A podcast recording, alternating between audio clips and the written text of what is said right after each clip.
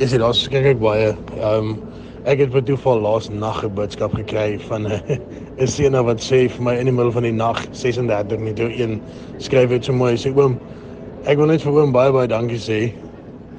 Ek het nog gaan piepie en toe besef ek hoe gelukkig ek is dat oom hulle my help met my skool en my koseskalde. Ons het vroeër in die week het ons ook 'n boodskap van 'n boerseun gekry wat vir ons laat weet dat hy 'n A in matriek gekry en hy wil net graag dankie sê want was dit nie vir die skenkers wat hom gehelp het nie, het hy nooit klaar gemaak met skool nie. Ons het al stories gehad um van kinders wat ons gekontak het wat wat weer beginne hulle wat 'n matriekjaar is hulle byvoorbeeld gehelp en hulle het gaan studeer en begin werk en hulle het weer van hulle kant af 'n 500 en 'n 1000 rand gehelp om ander kinders weer deur skool te sit, boerkinders.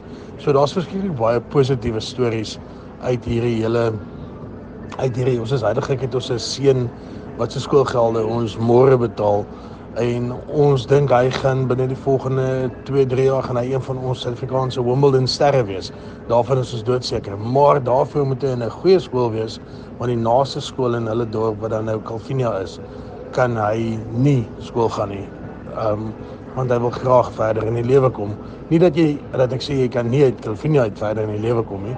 Baie mense het uit Calvinia uit verder in die lewe gekom as ons dink aan name soos Vleis Visagie en 'n uh, klomp van hierdie name Klipwerf Boerorkes wat julle baie op OFM speel kom met Calvinia uit. So dit is nie dat daar enigstens foute is met Calvinia nie.